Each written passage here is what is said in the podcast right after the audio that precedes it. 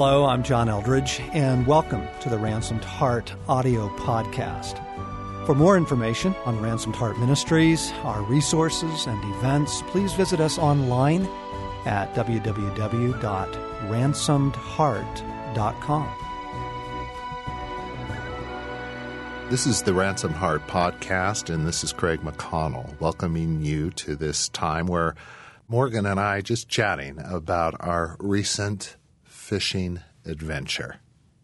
Well, what was it? Uh, when did we go fishing? You, John, and I. Last week. So Morgan, John, and I decide to have a day of connecting, and we go fishing here close by, about an hour out of town and uh, we drive down. we go fishing. Actually, we've been the last two weeks. And boy, has it been a miserable experience. For the record, I wouldn't say we've been fishing the last two weeks. It makes it sound like, oh, we fish all the time. Yeah. Those would be the two days we fish in two years. Okay. Let a rare day fishing. Why don't you? The two days we have fished the last 15 years were this week domestic. there you go. There, that's a little truer, right? Yeah. So, what is it, Morgan? Uh, we go fishing, and um, the whole time, both days, um, it just feels like God is thwarting it. I mean, I go to tie my fly on and realize my line hasn't gone through all the eyes on my rod. So I cut the fly so to retie it, and then I spill my flies all over the ground. The wind blows them everywhere. Correct. You know, then I get the tie fly on. and the line gets stuck in the bushes. I can't cast. I'm sliding down rock. I'm what did you call it? Slugging instead of fishing. that was my observation of your yeah. technique. God, oh, what a miserable day! And I'm I'm sitting in the water and I'm going. I know there's a, a, way things work. I know that maybe I should be nymphing, you know, fishing below the surface. But I don't like to nymph. I don't want to do that. That's not the fishing I want to do. Yes. I want to dry fly yes. fish. Period. End of story. But yes. they're not biting on dry flies, and I'm not casting well, yeah. and I don't realize I have a barbless hook on, and, and, I can't see the fly, so the fish have been hitting it 20 times, and, and I only saw once because I have no oh, idea where the fly is because it's so small. I mean, it was such a frustrating experience. What's that about? You should have been fishing where John and I were. We had a great day. Oh, he is full of it. Yeah. uh, Craig, do you have those days? where it just feels like everything is going wrong. You can't try to take in the beauty and it doesn't look beautiful. Oh, right. You're trying to, oh, I just want to enjoy the sound of the river. That usually does it. It doesn't sound that good. Right. I mean, the right. whole day was like, I just don't belong here. Yes. I'm going to sell my stuff. I, am done. With oh, this. Craig.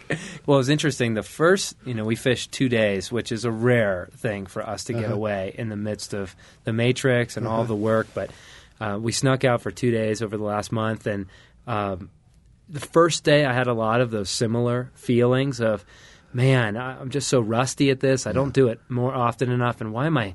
Working so hard at the fishing when I know the fishing isn't the point. Yes. The point is refreshment. The yeah. point is pause. The point is the fellowship. Mm. The fishing isn't the point. Um, but I was getting pretty frustrated with myself. And, um, you know, the second day, there were a couple shifts that happened for me. And the first was I realized the fruit of that posture of, well, when you make the fishing the point, and you don't fish a lot and you're out here, you're not going to be bagging fish and you end up disappointed. Mm. And I recalibrated in some way to say, well, what is the point of being out here and realizing our mission is intense, we've got a lot going on, and we need this pause. Mm. And the goal is joy. And the goal is to receive something from the Father. At least for me, that's where my perspective was. And and so the second day, I found myself when I first went down to the water, I just paused and just took a couple deep breaths, and even found myself setting my fishing rod down and, and this beaver swam by and I'm watching this beaver and it was just fascinating to take in the beauty of this moment that I couldn't arrange for. Mm. Couldn't arrange for a beaver to go downstream on the Arkansas, mm-hmm. you know, or the geese that came by and and then I heard a sip of a fish rise and just thought, wow, mm. there's something here that I've been fighting against. And instead, God's just saying, tune in to me. You know, there's a way, hmm. there's a pace. That verse of walk in step with the Spirit, it just seemed like there's a rhythm or a pace that God is living in. Hmm. And that mine's completely out of sync.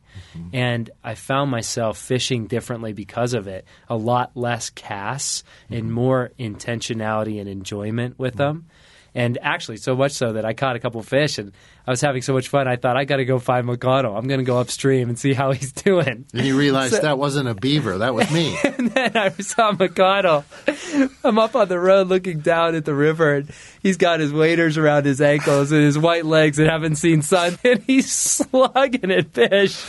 And oh man, I, to, I just wanted to scream at the fish and say, "Swim for your life!" Oh, they had that. Oh, they, was they, slugging. they had left a half an hour before that. See, in bicycling, we call that mashing instead of spinning. Uh, when you uh, mash, mash, uh, mash, you were Oh, slugging. You know, what you're describing is so different than my day. I mean, we split up, the three of us, Right. hit a different part of the river, and I mean, I'm walking down and uh, and I'm determined this is going to be a good day. I'm going to catch some Oh. fish. I'm going to give it my all. Oh. And I was slugging. I was just, you know, You my know- whole attitude was, I'm going to catch some fish.